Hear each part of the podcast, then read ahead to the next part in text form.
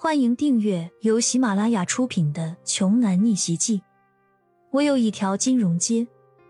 作者：山楂冰糖，由丹丹在发呆和创作实验室的小伙伴们为你完美演绎。第二百零六章，骄阳哭笑不得的看着眼前的负责人保罗和女经理两个人，淡淡的对他们说：“你们这是干什么？”我又没怪你们，少爷，请您跟我们一起回去吧。我们已经给您准备最顶配的服务。听着保罗邀请完，女经理一弯腰，也同样恳求着说道：“请少爷您一步回到我们的俱乐部吧。”从这两个人的架势看来，如果骄阳不答应他们，恐怕就会这样一直僵持下去了。好吧，我答应你们回去。不过，于是。骄阳在答应了他们的同时，也提前嘱咐他们道：“你们把我当做最最普通的会员客户对待就行了，毕竟我的身份还是要对外严格保密的。”保罗喜出望外，连忙应声道：“我懂，我懂的，一定不会让其他人知道少爷的身份。”就这样，骄阳戏剧性的又回到了俱乐部，而此时。第一次来这里的吕怀安等人正在准备挑选和购买高尔夫球的相关用具，一位女讲解员正耐心的为他们八个人介绍着。除了两位会员以外，各位男宾和女宾都是新来的，所以需要购买一套属于你们自己的球具。我们也会为各位开放一个存放球具的储物间，每套在十万左右。另外，我们这里的场地都是按杆收费的，一杆一万，教练是按小时收费，每小时五万。听着讲解员的介绍，从来没有在这个地方玩过高尔夫的那六个年轻人都忍不住咂舌。估计也只有他们这种家境的人，才能消费得起价格这么贵的高尔夫。他们这一场球下来，恐怕相当于一些中小型企业的半年利润了。果然，这种特殊的休闲体育运动项目，只能是有钱人的娱乐游戏。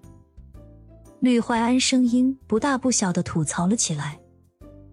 还好骄阳那个山野莽夫没来，他要是来了，也是糟蹋钱。你们怎么还没开始打球啊？在这干什么呢？骄阳双手抄着兜，朝着吕家的这一群青年走了过来。吕怀安等人怎么也想不通，在没有任何人的带领和指引下，骄阳是怎么进来的？他们绞尽脑汁想来想去，都觉得只有一种可能，那就是骄阳偷偷溜进来的。没有比这个再合理的解释了。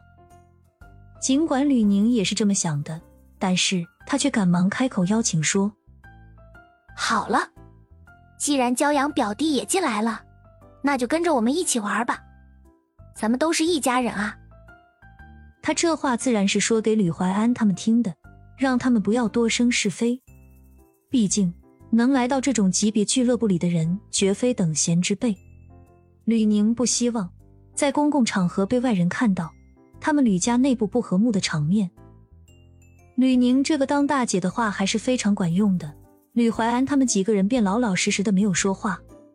紧接着，吕宁又对骄阳说道：“骄阳，你也来选一套球杆吧，跟着大家一起玩。”然而，骄阳本来就对这种运动不感兴趣，如果不是给保罗等人面子，说不定今天晚上。他真的已经赶回了那个青州的小破中医馆，挽着李欣的纤纤细腰去夜市地摊吃烧烤去了。所以骄阳摆了摆手说：“不用了，我看着你们玩就好了。”见骄阳拒绝，其他人都是一愣，哪有来高尔夫俱乐部却不打高尔夫球的呢？尤其还是一位男士。这个时候。只听吕怀安又在一旁冷嘲热讽的说道：“恐怕是他从来没有来过这么高级的地方，也没有打过高尔夫，所以害怕丢人吧？让也好，省得白白浪费钱。”骄阳，你喜欢哪款球具？选好了，我送给你。本集播讲完毕，想听更多精彩内容，欢迎关注“丹丹在发呆”。